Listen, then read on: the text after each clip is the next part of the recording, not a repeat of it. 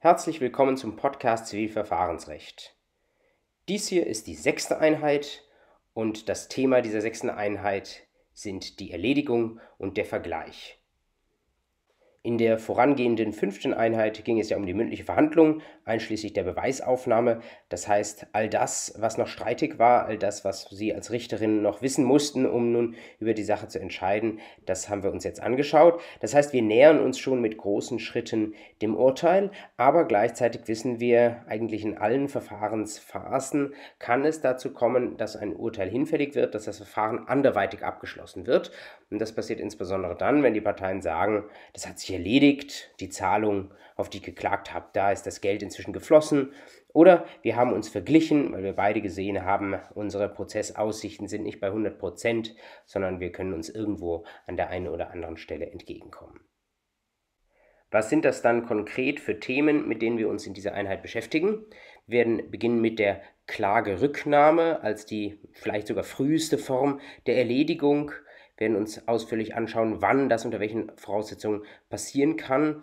Wir werden uns anschauen, was passiert, wenn eine Seite sagt, die Sache hat sich erledigt und eine erledigte Erklärung abgibt oder wenn das sogar beide Parteien tun. Und wir werden uns schließlich auch mit dem Prozessvergleich beschäftigen. Wir werden uns anschauen, was da der Unterschied ist zum materiellrechtlichen Vergleich und werden uns anschauen, wie es in der Praxis zu einem solchen Vergleich oder einer anderen weitigen Erledigung kommt. Beginnen wir mal mit der Klagerücknahme. Die Klagerücknahme, wie der Wortlaut schon sagt, das bedeutet, dass der Kläger zu einem bestimmten Zeitpunkt sagt, er möchte seine Klage nicht weiter fortführen, er nimmt sie zurück. Die Klagerücknahme ist geregelt im Gesetz und zwar im 269 ZPO. Wenn Sie da mal reinschauen, dann sehen Sie zunächst in Absatz 1, bis zum Beginn der mündlichen Verhandlung kann der Kläger die Klage ohne Einwilligung des Beklagten zurücknehmen. Das ist schon mal die wichtigste Unterscheidung, die in dem Paragraphen 269 drinsteht, in diesem Wortlaut des Absatz 1, nämlich bis zum Beginn der mündlichen Verhandlung. Eine Klagerücknahme ist offenbar so gut wie immer zulässig, aber bis zum Beginn der mündlichen Verhandlung geht das auch ohne die Einwilligung des Beklagten und danach geht es nur mit der Einwilligung des Beklagten. Die Ratio dieser Vorschrift ist natürlich klar. Man wird eine Klage ja in der Regel dann zurücknehmen, wenn man unversehens merkt, dass man keinen so besonders starken Fall hat. Das bedeutet, eine Klagerücknahme wird jedenfalls im vom Gesetz vorgesehenen Normalfall in denjenigen Sachverhalten erfolgen, wo der Kläger am Ende des Tages vielleicht verlieren würde. Das bedeutet, es läuft womöglich hinaus auf ein günstiges Urteil für den Beklagten. Und wenn Sie verklagt werden und es läuft gut für Sie, dann haben Sie natürlich als Beklagter ein Interesse daran, dass das Verfahren fortgeführt wird bis zu einem Urteil und dass das Urteil dann auf Klageabweisung lautet und dass Sie insofern auch ein rechtskräftiges Urteil über den Klageanspruch in der Hand haben als Beklagter, dass niemand also mehr kommen kann und sich erneut dieses Anspruchs berühmen kann.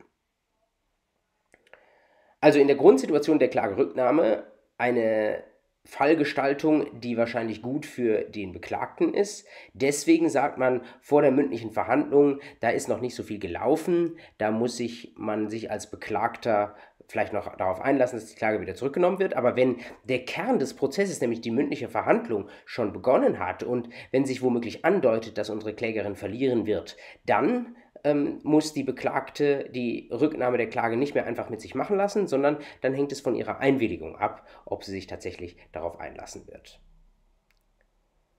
Das ist die Kernunterscheidung, die der Paragraph 269 ZPO trifft. Wir werfen an der Stelle noch einen kurzen Seitenblick in den Absatz 3 von Paragraph 269. Da steht in Satz 1 des Absatzes 3 nämlich etwas Überraschendes. Ein bereits ergangenes, noch nicht rechtskräftiges Urteil wird wirkungslos durch die Rücknahme einer Klage. Das bedeutet, anders als man vielleicht zunächst glaubt, dass man eine Klage sogar dann noch zurücknehmen kann, wenn schon ein Urteil ergangen ist, solange dieses Urteil nur noch nicht rechtskräftig ist. Wenn man das jetzt zusammennimmt, was wir aus 269 schon gelesen haben, kann man sagen, offenbar ist eine Klagerücknahme während der gesamten Prozessdauer möglich, mit dem einen wichtigen Einschnitt, nämlich zu Beginn der mündlichen Verhandlungen, wenn dieser Zeitpunkt erreicht ist, dann braucht es ab da die Einwilligung des Beklagten in die Klagerücknahme. Aber möglich ist die Klagerücknahme während des gesamten Prozesses. Schauen wir uns das Ganze nochmal etwas differenzierter auf einem Zeitstrahl an. Sie sehen, ich habe Ihnen hier einen ersten Zeitabschnitt bis zur Anhängigkeit der Klage aufgemalt. Da gibt es noch keine Klage, die anhängig wäre, also kann sie natürlich auch nicht zurückgenommen werden. Dann der zweite Zeitabschnitt wäre zwischen Anhängigkeit und Rechtshängigkeit der Klage. Anhängig bedeutet, die Klage ist schon bei Gericht eingegangen. Rechtshängig heißt, sie ist zugestellt worden. Was ist in dieser Zwischenzeit? Da sehen Sie eine Sonderregelung in 269 Absatz 3 Satz 3, die nicht selten Gegenstand der Prüfung ist. Ist der Anlass zur Einreichung der Klage vor Rechtshängigkeit weggefallen? Man könnte lesen, nach Anhängigkeit aber vor Rechtshängigkeit weggefallen und wird daraufhin die Klage zurückgenommen. Dann gibt es eine besondere Kostentragungspflicht. Nämlich, dann entscheidet das Gericht über die Kosten unter Berücksichtigung des bisherigen Sach- und Streitstandes nach billigem Ermessen. Das ist ein regelmäßiger Aufhänger für die Prüfung. Was entscheidet das Gericht da zwischen Anhängigkeit und Rechtshängigkeit der Klage bei einer Rücknahme der Klage? Nun, es schaut sich den bisherigen Sach- und Streitstand an. Das bedeutet für Sie, wenn das die Fallfrage sein sollte, Sie schauen sich an, inwieweit eine Klage, wenn sie denn fortgeführt worden wäre, wenn sie rechtshängig geworden wäre und wenn darüber per Urteil entschieden worden wäre, inwieweit die Erfolg gehabt hätte. Also letztlich aus 269 Absatz 3 Satz 3 erfolgt Inzident auch so eine Art kursorische Hauptsacheprüfung. Dann die nächste Phase, wo eine Klagerücknahme erfolgen kann, ist dann zwischen Rechtshängigkeit der Klage und dem Beginn der mündlichen Verhandlungen. Wir haben schon eben aus Absatz 1 gelesen, da braucht es noch keine Einwilligung der Beklagten. Und wir haben da aber eine andere Kostenregelung und die ergibt sich aus dem zweiten Satz von 269 Absatz 3. Da heißt es, der Kläger ist verpflichtet, die Kosten des Rechtsstreits zu tragen. Das bedeutet, wenn Sie klagen, wenn Ihre Klage nicht nur anhängig, sondern auch rechtshängig wird, das heißt, das Streitverfahren beginnt und dann vor der mündlichen Verhandlung nehmen Sie die Klage einfach so zurück. Dann müssen Sie die Kosten tragen. Auf den ersten Blick ist das etwas verwunderlich, denn wenn sich die Sache früher erledigt, also vor der Rechtshängigkeit, dann ist offenbar nach den Erfolgsaussichten in der Hauptsache zu entscheiden. Und wenn danach zu einem späteren Zeitpunkt sich die Sache erledigt, zum Beispiel weil der Beklagte bezahlt, dann muss ich als Kläger die Kosten zahlen. Ist das nicht irgendwie unbillig? Nein, das ist nicht unbillig. Das Gesetz will das vielmehr sogar so. Denn das Gesetz sagt, wenn die Klage noch nicht rechtshängig ist, dann soll es dem Kläger möglich sein, wenn sich die Sache dann doch erledigt, dass er einfach die Klage zurücknimmt und das Gericht keine Arbeit mit der Sache hat, ohne dass der Kläger dadurch Kostennachteile befürchten muss. Wenn hingegen die Sache sowieso schon begonnen hat, weil die Klage rechtshängig geworden ist, dem Beklagten zugestellt worden ist, das heißt, wenn das Verfahren seinen Lauf genommen hat, dann soll es nicht mehr einfach möglich sein, die Klage zurückzunehmen für den Kläger, sondern dann soll das Verfahren fortgeführt werden, vielleicht zu einer Entscheidung am Ende des Tages. Es gibt natürlich trotzdem Möglichkeiten, wie sich die Sache dann erledigen kann und auf die Sie als Kläger dann irgendwie reagieren müssen, wenn Sie da nach Rechtshängigkeit der Klage Ihre Zahlung bekommen. Aber das macht man dann nicht mehr mit einer Klagerücknahme, jedenfalls nicht, wenn man die Kosten vermeiden möchte, sondern man macht das, da greife ich jetzt vor, mit einer Erledigterklärung und darauf werden wir später im Laufe dieser Einheit noch zu sprechen kommen. Wenn ich es nicht mit einer erledigten Erklärung mache, sondern in Anführungszeichen so blöd bin, eine Klagerücknahme zu erklären, dann muss ich nach 269 Absatz 3 Satz 2 hier tatsächlich die Kosten tragen. An dieser Kostentragungsregel ändert sich auch nichts wenn die mündliche Verhandlung beginnt, dann habe ich insoweit die Änderung, dass mir die Beklagte dann zustimmen muss, wenn ich die Klage zurücknehmen möchte, wegen der für sie vielleicht bereits gewonnenen Früchte des Prozesses. Bei den Kosten bleibt es aber dabei, als Kläger, wenn ich zurücknehmen möchte, dann trage ich die Kosten, wenn ich die Klage zurücknehme. Wenn ich das nicht will, muss ich erledigt erklären, dazu später. Und wir haben eben schon aus 269 Absatz 3 Satz 1 entnommen, nur weil jetzt ein Urteil ergeht, also nach der mündlichen Verhandlung vergehen vielleicht ein paar Wochen und dann ergeht ein Urteil, heißt das nicht, dass ich auch nicht danach noch die Klage zurücknehmen könnte, sondern die Klagerücknahme wird erst dann unmöglich, wenn das Urteil in Rechtskraft erwächst. Wenn man das hört, dann denkt man sich, das arme Gericht, das hat hier schon sich die Mühe gemacht und ein Urteil geschrieben und dann wird doch noch kurz vor Tore Schluss, kurz vor Rechtskraft, wird doch noch die Klage zurückgenommen. Das kann doch wohl nicht wahr sein. Nun, das kann tatsächlich passieren, aber zugunsten des Gerichts ist es immerhin im Gerichtskostengesetz so geregelt, genauer in der Nummer 1211 des Kostenverzeichnisses im Anhang des Gerichtskostengesetzes, dass, wenn die Klagerücknahme so spät erfolgt, die vollen Gerichtskosten zu entrichten sind. Das bedeutet, dann ist der volle Satz an das Gericht zu zahlen. Eine Ermäßigung der Gerichtskosten gibt es nach dieser Kostenvorschrift nur dann, wenn die Klagerücknahme bis zum Schluss der mündlichen Verhandlung erfolgt. Und das ist auch unmittelbar einsichtig, denn das ist der Zeitpunkt, wo das Gericht noch nicht angefangen haben sollte, sein Urteil zu schreiben. Also hat es noch nicht den großen Aufwand gehabt, sondern in Anführungszeichen nur den kleinen Aufwand für die mündliche Verhandlung. Und dann reduzieren sich tatsächlich die Gerichtskosten noch auf ein Drittel. Aber wenn es später erfolgt, nach dem Schluss der mündlichen Verhandlung, dann muss der Kläger tatsächlich die volle Summe der Gerichtskosten berappen, auch wenn er später noch die Klage zurücknimmt. Was sind die größten Klippen bei der Klagerücknahme? Es gab vor nicht allzu langer Zeit einen Fall, der durch die juristischen Medien ging und ich habe Ihnen hier einmal einen Screenshot vom ZPO-Blog in die Folie hineinkopiert. Und konkret ging es um einen Fall, wo die Klägerin, eine Kundin von VW, eine Klagerücknahme versucht hatte aber diese Klagerücknahme am Ende des Tages nicht wirksam war. Und das darf man wohl so sagen nach der Berichterstattung. Es waren alle Beteiligten mehr oder weniger überrascht darüber und das Ganze ist an einer prozessualen Formalie gescheitert. Diese Formalie lässt sich eigentlich dem Gesetz sehr gut entnehmen. Ich glaube, das haben bei diesem Fall viele einfach nicht gesehen und wenn man es dann in der Rückschau betrachtet, dann liegt es natürlich offen auf der Hand. Jedenfalls müssen Sie als Examenskandidaten diesen Fall in der Zukunft sicher beherrschen.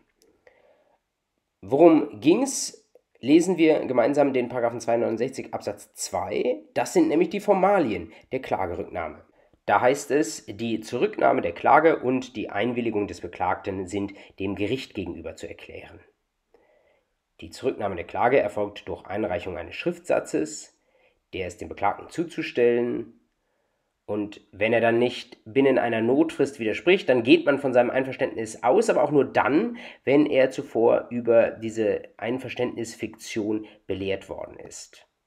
Nach dem, was in der juristischen Presse jetzt berichtet wird, war es offenbar so, dass zwar die Kundin von VW die Klage zurückgenommen hatte, zugunsten von VW also, dass aber VW dieser Rücknahme nicht dem Gericht über zugestimmt hatte. Das war womöglich im Verhältnis zur Kundin vereinbart worden, aber wie man in 269 Absatz 2 lesen kann, ist auch die Einwilligung des Beklagten, in diesem Fall die Einwilligung des, von VW, dem Gericht gegenüber zu erklären. Diese Einwilligung kann zwar fingiert werden nach Absatz 2 Satz 4, aber das geht nur dann, wenn es noch zwei Wochen Zeit sind bis zur Rechtskraft des Urteils und auch nur dann, wenn die Beklagte, in diesem Fall VW, auf diese Folge zuvor hingewiesen worden ist. Und da, das ist jetzt etwas Spekulation, weil man nicht genau weiß, wie es gelaufen ist, aber es wird zumindest angenommen, dass das Gericht VW nicht auf diese Fiktionsfolge hingewiesen hat. Deswegen wurde die Einwilligung in die Klagerücknahme nicht fingiert und weil VW seine Einwilligung offenbar nicht dem Gericht gegenüber erklärt hatte, war die Klagerücknahme passé, das Urteil erwuchs in Rechtskraft und das Kind war jedenfalls aus Sicht von VW in den Brunnen gefallen.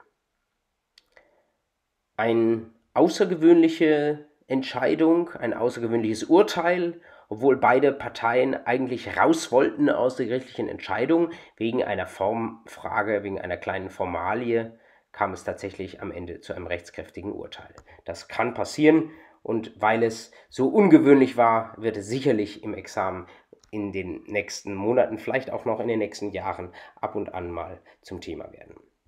Nun werden Sie sich fragen, wie kommt es eigentlich dazu, dass eine Kundin eines großen Unternehmens ein solches Unternehmen verklagt, da offenbar Geld in die Hand nimmt, vielleicht ist sie rechtsschutzversichert, das weiß man nicht. Trotzdem ist es ein einiger Aufwand, ein solches Unternehmen zu verklagen. Man darf nicht zu scheu sein und vielleicht geht es auch durch mehrere Instanzen. Und wie kommt es dann dazu, dass eine Kundin am Ende des Tages aufsteckt und ihre Klage zurücknimmt? Ich habe es eingangs so dargestellt, dass eine Klagerücknahme dann passiert vor allen Dingen, wenn eine Klägerin für sich selbst wieder ursprüngliches Erwarten keine großen Erfolgsaussichten sieht. Also ich habe einfach mal drauf losgeklagt, erkenne aber später, da ist nicht so viel juristischer Grund für meine Klage und dann nehme ich sie lieber zurück, als meine Klage im Urteil abgeschmettert zu bekommen. Es gibt das Ganze aber auch andersherum. Es gibt auch diejenigen Fälle, wo die Klägerin weiß, dass sie sehr, sehr gute Chancen darauf hat, zu obsiegen und trotzdem ihre Klage zurücknimmt. Der typische Fall dafür sind Streitigkeiten zwischen kleinen Verbrauchern und großen Unternehmen. Und diese Fälle haben ein Stück weit die Besonderheit, dass die großen Unternehmen sehr fit sind in Sachen strategischer Prozessführung zur strategischen Prozessführung gehört für Sie dazu, dass Sie sich erst einmal verklagen lassen. Warum lässt man sich als großes Unternehmen erst einmal verklagen, obwohl man weiß, dass man wahrscheinlich unterliegen wird? Wenn man weiß, dass nur ein Bruchteil der Kunden so mutig ist, eine Klage anzustrengen. Viele werden bis dorthin schon aufgegeben haben, werden sich durch ablehnende außergerichtliche Schreiben bereits von ihrer Geltendmachung des Anspruchs abbringen lassen und wenn ich davon ausgehen muss, dass nur 10% meiner Kunden, die vielleicht einen guten Fall gegen mich hätten, mich verklagen werden, dann ist es aus Sicht eines großen Unternehmens sinnvoll und rational, dass ich das aussitze und dass ich erstmal diese Filterfunktion nutze und die 10% klagen lasse und dann schaue, was ich mit diesen 10% Klagen mache. Immerhin habe ich die 90%, die vielleicht auch einen Anspruch hätten, damit schon abgewimmelt durch diese hohe Hürde einer Klage. Was mache ich mit den 10%, die mich verklagt haben? Nun, da schaue ich mir im Laufe des Prozesses an, wie gut sie anwaltlich vertreten sind, ob sie tatsächlich geschickt agieren, wie ich sie vielleicht ein Stück weit einschüchtern kann oder wie ich sie abspeisen kann oder irgendwie befriedigen kann, sodass sie sich zufrieden geben, ohne ein obsiegendes Urteil zu erhalten. Wenn es am Ende des Tages tatsächlich schlecht für mich als Unternehmen aussieht, dann mag ich es nicht, äh, wenn meine Kundin gegen mich siegt vor Gericht, weil dann ein unschönes Urteil für mich draußen ist. Also werde ich hingehen und dir sagen, nimm deine Klage zurück und du bekommst hier einen einigermaßen großzügigen Abfindungsbetrag gezahlt. Das heißt, du bekommst das, was du wolltest, vielleicht sogar noch ein Stückchen mehr, je nachdem, wie du dich im Prozess gezeigt hast. Aber dann nimm bitte deine Klage zurück. Das passiert natürlich nicht nur vor den Amtsgerichten und vor den Landgerichten, sondern gerade auch in den höheren Instanzen, weil dort die Urteile, die vor den OLGs und vor allen Dingen vor dem BGH ergehen, natürlich umso sichtbarer sind. Und eine unschöne BGH-Präzedenz ist etwas, das ein Unternehmen auf jeden Fall vermeiden möchte.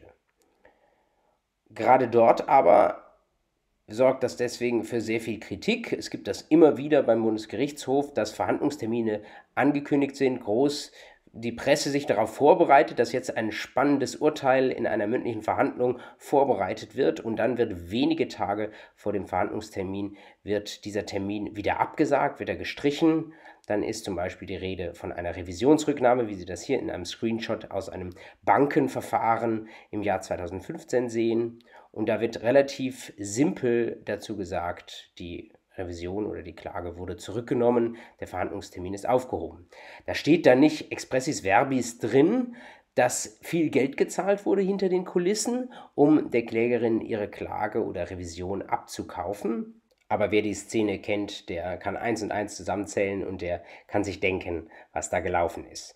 Wie gesagt, aus Sicht der beteiligten Unternehmen, die unschöne Präzedenzen vermeiden wollen, ist das rational, ist das ein Stück weit auch verständlich. Mit Blick auf die Rechtssicherheit, auf die Funktion des BGH ähm, kann man dahinter schon ein Fragezeichen machen und es gibt nicht wenige, gerade auch Wissenschaftler, die sich im Moment Gedanken darüber machen, wie man vielleicht dieses Problem der abgebrochenen Revisionen beim BGH irgendwie in den Griff bekommen kann, indem man vielleicht irgendwie so eine Art Verband oder vielleicht so eine Art Verbraucherstaatsanwalt beim BGH installiert, der Verfahren, die abgebrochen werden, aufnimmt und im Interesse der Allgemeinheit vielleicht weiterführt. Aber das ist in der Rechtspolitik noch nicht besonders weit gediehen. Jemand, der diese Art von Verfahrensabbruch und allgemein die Art und Unterschiede bei strategischer Prozessführung extrem früh gesehen und sehr treffend beschrieben hat, war ein Stuttgarter Gerichtspräsident namens Rolf Bender, der schon im Jahr 1976 einen Aufsatz in der Rabels Z geschrieben hat. Das ist eine Zeitschrift für das internationale Privatrecht. Dieser Aufsatz, der hat auf zehn Seiten zusammengefasst, was auch da heute noch passiert, wie ähm, die Chancen für den Prozesserfolg doch sehr unterschiedlich sind, je nachdem, ob man ein Einmalprozessierer ist, der als Kunde vielleicht einmal im Leben vor Gericht steht oder ob man ein Unternehmen ist, das regelmäßig vor Gericht geht und entsprechend strategisch vorgehen kann. Rolf Bender hat am Ende seines Rabels Z-Aufsatzes eine sehr vielsagende Grafik eingefügt. Ich habe versucht, Ihnen die wichtigsten Punkte mal auf diese Folie draufzulegen, einfach um Ihr Gefühl etwas zu schärfen, ähm, wie schwer es das Zivilprozessrecht hat, wenn es Waffengleichheit zwischen den Parteien herstellen möchte. Bender sagt, was wir doch im Grundsatz haben, ist ein Status, den eine Partei hat und der kann hoch oder niedrig sein. Das bedeutet, da kann jemand sein, der eben nur einmal prozessiert, der einen niedrigen Status hat oder wir haben jemanden, der der absolute Routineprozessierer ist und der weiß ganz genau, was er tut. Was wird diese beiden Typen von Parteien in der Regel unterscheiden? Nun, bei dem Einmalprozessierer, insbesondere bei Verbrauchern, die da vor Gericht kommen, die werden in der Regel über sehr geringe Streitwerte prozessieren. Wenn Sie geringe Streitwerte haben, dann bekommen Sie dafür in der Regel auch vielleicht nicht die allerbesten oder allersorgfältigsten Anwälte, sondern Sie müssen sich mit jemandem begnügen, ähm, der nicht so viel Geld daran verdienen kann und deswegen auch nicht so viel Zeit investieren kann und vielleicht ähm, auch am Markt sich nicht durchsetzen konnte unter denjenigen, die um die lukrativen Mandate buhlen. Und weil dieser Anwalt vielleicht auch nicht so viel Zeit hat, ähm, verfällt er vielleicht auch auf nicht besonders kreative Argumente, er ist vielleicht strategisch auch nicht so geschickt, es lohnt sich vielleicht für ihn auch nicht, denn wenn er nur dieses eine Mandat betreut, dann muss er nicht an Folgemandate denken. Demgegenüber jemand, der für einen Vielfachprozessierer agiert, äh, für den, selbst wenn er sich um einen geringen Streitwert hier nur kümmern muss, das akkumuliert sich. Wenn zehn oder hunderte solcher Verfahren für ein bestimmtes Unternehmen laufen, dann wird der akkumulierte Streitwert für ihn besonders hoch, dann kann er damit auch ordentliches Geld verdienen. Es lohnt sich, sich zu engagieren, ähm, es lohnt sich, kreativ zu sein und taktisch auch ein ausgefeiltes Konzept zu entwickeln. Es lohnt sich deswegen, wie wir gesehen haben, weil man damit gute Präzedenzen sich organisieren kann und schlechte Präzedenzen vielleicht wegkaufen kann, damit da keine OLG oder BGH-Urteile in der Welt sind, äh, die gegen mich sprechen. Und einen weiteren Aspekt, der sehr subtil ist, den aber Bender auch herausgearbeitet hat, den ich mal mit dem Wort Publikationsmacht umschrieben habe.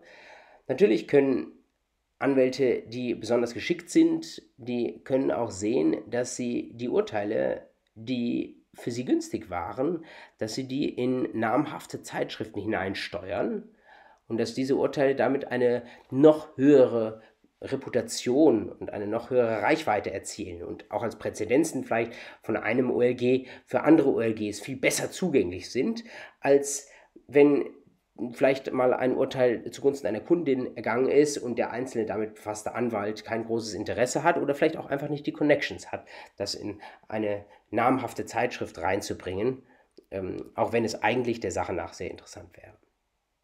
Bender nennt noch eine ganze Reihe von weiteren Kriterien, die ich jetzt nicht alle auf dieser Folie unterbringen konnte, aber ähm, weist äh, im Grunde genommen schon vor über 40 Jahren nach, dass äh, vor Gericht eben dann doch nicht jeder gleich ist und ähm, er legt damit die Grundlage für das stete Bemühen des Prozessrechts, dass man schauen muss, dass man irgendwie Waffengleichheit herstellt, natürlich auch ohne die Neutralität des Verfahrensrechts zu verletzen. Das ist äh, ein Balanceakt. Das Verfahrensrecht möchte auch nicht die Ergebnisse des materiellen Rechts verfälschen und irgendwo dazwischen wird man einen Kompromiss finden müssen. Ähm, momentan, wenn Sie sich dieses Phänomen Revisionskauf anschauen, spricht einiges dafür, dass das Ganze noch nicht ganz ausgeglichen ist.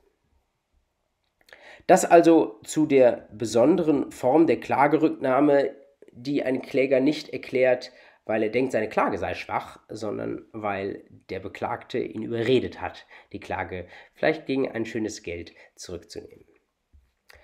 Was kann man tun, wenn sich kein Einverständnis zwischen Kläger und Beklagtem erzielen lässt darüber, dass die Klage zurückgenommen werden kann und wenn trotzdem die mündliche Verhandlung schon begonnen hat?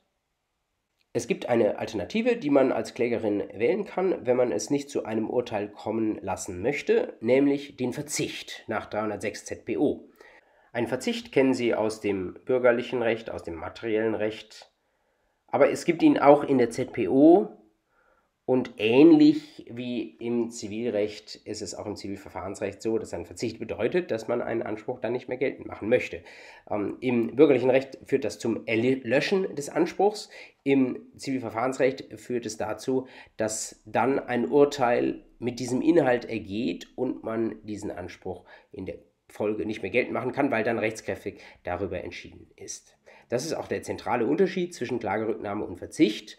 Bei der Klagerücknahme wird das Verfahren abgebrochen und nicht weitergeführt. Es erwächst also kein Urteil in Rechtskraft. Deswegen ist natürlich auch die Einwilligung des Beklagten erforderlich, weil er keine Rechtskraft zu seinen Gunsten bekommt. Beim Verzicht hingegen brauchen wir nicht die Einwilligung des Beklagten, denn er bekommt ja, was er haben will, nämlich eine Klageabweisung. Und die ergeht tatsächlich in Rechtskraft. Das Gericht wird allerdings nicht mehr prüfen, ob dieser Anspruch besteht, sondern der Kläger streckt gleichsam die Waffen und sagt von sich aus, okay, ähm, ich gebe diesen Prozess für mich auf, du kannst einfach, du Gericht, du kannst einfach gegen mich entscheiden. Jetzt haben wir eben gesagt, die Kosten bei einer Klagerücknahme und tatsächlich auch bei einem Verzicht, wo ich ja freiwillig den Prozess gleichsam verliere, die Kosten müssen Sie als Klägerin tragen. Denn Sie haben ja etwas angestrengt, was Sie dann doch wieder aufgeben. Wenn nun der Grund in ihrem Zurücktreten vom weiteren Verfahren aber darin liegt, dass nicht sie irgendwie einen großen Erkenntnisgewinn hatten, dass ihre Klage doch nicht so stark ist, sondern wenn daran liegt, dass womöglich der Anspruch, den sie eingeklagt haben, inzwischen bedient worden ist, inzwischen erfüllt worden ist, dann ist das erledigende Ereignis ja nicht durch sie verursacht worden, sondern ihr Gegenüber ist dafür verantwortlich, dass sie zunächst klagen mussten und dass sie jetzt sagen können, sie wollen an ihrem Klagebegehren so nicht mehr festhalten. Also gibt es die Fälle, wo sie sagen, sie wollen, und haben einen guten Grund dazu, sie wollen nicht auf den Kosten sitzen bleiben. Und für diese Fälle gibt es die sogenannte Erledigterklärung. Der typische Fall für die Erledigterklärung ist derjenige, dass nach Prozessbeginn gezahlt wird und dann beide Seiten sagen, okay, darüber müssen wir dann nicht mehr weiter prozessieren. Diese Erledigterklärung gibt es in zwei Formen, nämlich einmal beidseitig und andererseits einseitig. Bei der beidseitigen Erledigterklärung haben wir Einvernehmen darüber, dass der Prozess nicht fortgeführt werden muss und dann wird er tatsächlich auch keine Sekunde länger fortgeführt, sondern dann gilt der Streit im Moment der Erledigterklärung als nicht mehr rechtshängig. Das heißt, worüber dann nur noch zu entscheiden ist, sind die Kosten des Prozesses und dazu gibt es eine Sondervorschrift im Paragraphen 91a ZPO. Und wenn Sie da mal reinschauen, dann sehen Sie, wenn die Parteien die Sache für erledigt erklären, so entscheidet das Gericht über die Kosten unter Berücksichtigung des bisherigen Sach- und Streitstandes nach billigem Ermessen durch Beschluss. Das ist also etwas Ähnliches wie Sie das schon kennen, bei der Klagerücknahme zwischen Anhängigkeit und Rechtshängigkeit der Klage. Das heißt, da haben Sie mehr oder weniger eine kursorische Prüfung der eigentlichen Erfolgsaussichten in der Sache selbst. Das ist der jeweilige Sachenstreitstand. Das Gericht wird sich also überlegen, wer hätte denn da obsiegt, wenn man das fortgeführt hätte, gab es da einen Grund für diese Klage oder nicht. Und je nachdem wird es die Kosten dann der Klägerin oder der Beklagten auferlegen. Was aber tun Sie als Klägerin, wenn Sie gerne erledigt erklären möchten und das auch tun, aber wenn die Gegenseite nicht mitspielt? Also wenn zum Beispiel die Gegenseite gezahlt hat und Sie sagen, Sie haben keinen Grund jetzt mehr, den Prozess weiterzuführen, aber trotzdem gibt es eine Weigerung der beklagten Seite, diese Erledigterklärung mitzumachen. Dann bleibt Ihnen nichts übrig, als die Sache einseitig zu, für erledigt zu erklären. Und die einseitige Erledigterklärung, die finden Sie jetzt nicht in der ZPO drin, deswegen sollten Sie wissen, was das ist und wie das behandelt wird. Man beantwortet die Frage, was das ist, danach, was Sie als Klägerin wollen, wenn Sie einseitig erledigt erklären. Und man sagt, Sie brauchen ja jetzt eigentlich keine Entscheidung mehr über den bisherigen Streitgegenstand, weil zum Beispiel Ihre Beklagte inzwischen gezahlt hat. Das heißt, das Einzige, was Ihnen noch wichtig ist, ist, dass Sie nicht auf den Kosten sitzen bleiben. Denn wenn Sie jetzt die Klage zurücknehmen würden, dann müssten Sie die Kosten tragen. Also ähm, haben Sie als verbleibend das Interesse, dass Ihre Gegenseite, also die Beklagte, die Kosten zahlt. Man kann mein insoweit verändertes Klagebegehren begreifen als ein Minus zum ursprünglichen Klagebegehren. Ursprünglich wollte ich womöglich eine Zahlung durchsetzen. Jetzt will ich nicht mehr die Zahlung, die habe ich ja das Geld, sondern ich will nur noch, dass festgestellt wird, dass ursprünglich dieser Zahlungsanspruch bestand und ich ursprünglich Klagegrund hatte. Und da kann man sagen, diese Feststellung, dass es am Anfang einen Klagegrund gab, die ist als Minus in dem Klageantrag mit enthalten. Damit kann man sagen, das ist eine Beschränkung des ursprünglichen Klageantrags und keine wesentliche Änderung. Und damit sind wir im Paragraphen 264 drin. Der sagt in Nummer 2, wenn ich den Klageantrag beschränke, dann ist es im Rechtssinne keine Klageänderung. Oder wir hatten uns das angeschaut, manche würden auch sagen, eine stets zulässige Klageänderung. Ich würde eher sagen, keine Klageänderung im Rechtssinne. Das heißt, wenn Sie einen Blick in den 263 reinwerfen, da brauchen Sie keine Einwilligung des Beklagten, das können Sie einfach so machen. Und das bedeutet dann, dass das Gericht nicht mehr über den Zahlungsanspruch befindet, sondern nur noch schaut, gab es dieses erledigende Ereignis nach Rechtshängigkeit, also zum Beispiel die Zahlung durch die Beklagte, und dann fragt das Gericht noch, ob die Klage, die Leistungsklage bis dahin zulässig und begründet war.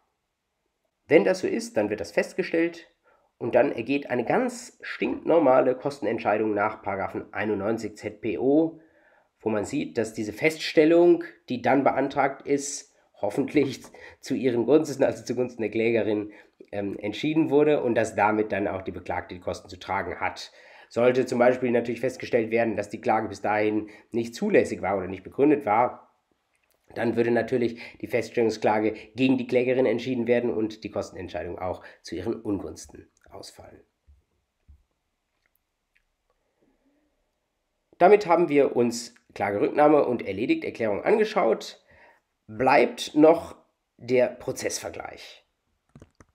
Bisher haben wir uns Fälle angeschaut, in denen der Klagegrund nachträglich weggefallen ist oder die Parteien irgendwie einander überredet haben, doch von der Klage abzulassen und so weiter und haben da über Klagerücknahme und Erledigterklärung gesprochen. Ein Prozessvergleich betrifft eine etwas andere Situation, nämlich ein gegenseitiges Nachgeben. Jede Seite hat ihren Grund dazu, sich vielleicht auf einen Kompromiss einzulassen. Sie kennen das aus dem bürgerlichen Recht. Man trifft eine Lösung irgendwo in der Mitte und dann kommt es zu einem Kompromiss und dann kommt es zu einem Vergleich im Rechtssinne. Sie kennen den Vergleich aus dem bürgerlichen Recht, insbesondere aus dem Paragraphen 779 BGB. Ein Zustand rechtlicher Ungewissheit muss beseitigt werden durch beiderseitiges Nachgeben. Und was dann passiert ist, dass Sie die materielle Rechtslage umgestalten. Stellen Sie sich vor, Sie streiten über einen Schaden in Höhe von 50.000 Euro und der Schaden war unzweifelhaft zu hoch, ist aber die Frage, ob er verursacht wurde von dem angeblichen Schädiger. Es gibt rechtlich eigentlich die Möglichkeit, 0 oder 50.000 sind zu zahlen. Dann verhandeln sie miteinander. Sie sehen, sie haben beide ihre Risiken. Das lässt sich nicht so ganz aufklären und am Ende des Tages sagen sie, es werden 20.000 Euro gezahlt und das war's dann. Das wäre ein solches gegenseitiges Nachgeben. Wenn sie sich darauf geeinigt haben, dann ist der materielle Anspruch auf Schadensersatz, der womöglich besteht, ist der weg, weil die materielle Rechtslage neu gestaltet wurde. Im Grundsatz ist ein Prozessvergleich etwas Ähnliches. Auch da geben die Parteien gegenseitig nach. Auch da haben wir einen materiell-rechtlichen Kern, wie bei einem bürgerlich-rechtlichen Vergleich, aber wir haben eben auch prozessuale Wirkungen. Man spricht deswegen auch von der Doppelnatur des Prozessvergleichs. Der hat einen materiell-rechtlichen Gehalt, aber hat eben auch unmittelbar prozessrechtliche Wirkungen. Was sind diese Wirkungen? Wenn ich so einen Vergleich schließe, dann ist die Streitsache damit erledigt. Das bedeutet, das Verfahren ist damit nicht mehr rechtshängig. Was wir nicht haben, ist Rechtskraft. Aber was wir haben, ist die Möglichkeit, aus diesem Vergleich zu vollstrecken. Da steht in 794 Absatz 1 Nummer 1 ZBO drin, Sie können nicht nur Urteile oder Vollstreckungsbescheide zur Vollstreckung nutzen, sondern auch einen Prozessvergleich. Prozessvergleich heißt aber auch, dass Sie bestimmte prozessuale Formvorschriften haben, sonst ist es kein Prozessvergleich. Das bedeutet insbesondere, der muss entweder aus der mündlichen Verhandlung kommen und dort erklärt und protokolliert werden, durch das Gericht oder es muss ein Vergleichsvorschlag sein, den das Gericht selbst geäußert hat oder der über das Gericht gelaufen ist und der dann vom Gericht durch Beschluss festgestellt wird. Also man kann sich merken, irgendwie muss das Gericht involviert sein und wenn nur während eines Prozesses die Parteien unter sich da irgendetwas vereinbaren, dann ist das noch kein Prozessvergleich und hat auch nicht die entsprechenden Wirkungen, nämlich die Streitsache ist damit nicht erledigt und es gibt auch nicht die Funktion als Vollstreckungstitel. Man kann natürlich einen einmal geschlossenen materiellrechtlichen Vergleich dann an das Gericht spielen und dann diese prozessrechtliche Ebene hinbekommen. Wenn man das aber nicht tut, kann man sich fragen, ist dann der materiellrechtliche Vergleich hinfällig? Und die Frage wird sich nach 139 BGB beantworten. Im Zweifel wird das so sein, wenn man nicht davon auszugehen hat, dass der Vergleich auch ohne diese prozessrechtliche Ebene und diese prozessrechtliche Form und ihre Wirkungen wirksam sein sollte. Wie häufig passiert das vor Gerichten, dass die Parteien sich vergleichen? Häufiger als man denkt. Ein Vergleich im engeren Sinne, also nicht nur eine Einigung auf eine Erledigung oder eine Klagerücknahme, sondern wirklich ein Vergleich, gibt es immerhin in einem Viertel aller Zivilrechtsstreitigkeiten und das hängt natürlich auch damit zusammen, dass alle Beteiligten etwas davon haben. Die Parteien haben etwas davon, weil sie rechtliche Unsicherheit verlieren. Die wenigsten Parteien, wenn sie klagen oder sich verklagen lassen, sind sich 100% sicher, dass sie da vor Gericht obsiegen werden. Und wenn man sie vergleicht, kann man sich sicher sein, was man dann in der Hand hat, auch wenn es etwas weniger ist, als man sich vielleicht idealerweise vorgestellt hatte.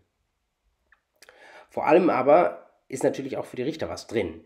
Denn in dem Moment, wo die Parteien einen Vergleich schließen, ebenso natürlich auch, wie wenn sie die Sache für erledigt erklären oder einvernehmlich sich auf eine Klagerücknahme einigen, auch in diesen Fällen muss natürlich eine Richterin kein Urteil mehr schreiben. Das heißt, sie spart sich viel Arbeit. Manche sagen immerhin, einen Vergleich vorzubereiten ist für Richter auch sehr aufwendig. Also ist es vielleicht nicht ganz so einfach, aber ähm, es gibt doch ähm, nicht wenige Indizien, dafür, die dafür sprechen, dass Richter da auch einfach ganz menschlicherweise ein gewisses Eigeninteresse daran haben, dass es ab und an mal zum Vergleich kommt. Es gibt sogar Richter, die dann so äh, intern ihre Vergleichsquoten mit ihren Kollegen vergleichen und äh, ganz froh sind, wenn die sehr, sehr hoch sind und sie entsprechend viele Verfahren durch Vergleiche vom Tisch bekommen. Ob das im Sinne des vor mehreren Einheiten schon mal angesprochenen Prozesszwecks der Rechtsdurchsetzung ist, das mag jeder für sich selbst beurteilen. Ich fand es ganz interessant zu sehen, dass ähm, in einem vor nicht allzu langer Zeit erschienenen Buch über den Prozessvergleich von zwei Münchner Richtern es tatsächlich einen eigenen Teil gibt, der sich mit Taktik beschäftigt. Und ich habe Ihnen das hier mal als ein Foto aus dem Inhaltsverzeichnis dieses Buches mitgebracht, wo es tatsächlich um Vergleichsstrategien für den Richter geht. Also da ähm, haben Richter, jedenfalls wenn sie dem folgen, äh, durchaus schon ein Eigeninteresse daran, dass das Verfahren in einem Vergleich endet und äh, Sie ähm, können in diesem Buch quasi lesen, was die Strategien sind, um zu diesem Ergebnis hinzubekommen. Für den Gesetzgeber ist es Grund, darüber nachzudenken, ob das so sein sollte oder ob das Zivilverfahren vielleicht doch eher zur Rechtsdurchsetzung da sein sollte und ein Vergleich allenfalls dann in Frage kommen sollte, wenn die Parteien es für sinnvoll halten, aber vielleicht nicht dann, wenn ein Richter sagt, dass ich damit Arbeit sparen kann. Das ist jetzt sehr verkürzt dargestellt. Die Wirklichkeit sieht manchmal doch etwas komplexer aus, aber überhaupt schon mal von diesem Phänomen Vergleichsdruck gehört zu haben, ist, glaube ich, sehr nützlich, denn manchmal hat man als Partei oder vielleicht sogar auch als Anwalt ein Interesse daran, dann doch ein Urteil zu bekommen. Und dann muss man tatsächlich seinerseits wissen, wie man den Vergleichsdruck von Richtern vielleicht auch ein Stück weit ausweichen und trotzdem ein Urteil erstreiten kann. Dazu gibt es in diesem Buch, glaube ich, noch kein Kapitel. Das Buch dazu, das können Sie selbst noch schreiben, jedenfalls, wenn Sie Ihr Studium fertig haben. Bis dahin machen wir noch ein paar weitere Einheiten. Die nächste davon ist diejenige zur Beteiligung Dritter am Rechtsstreit. Bis dahin alles Gute und frohes Schaffen.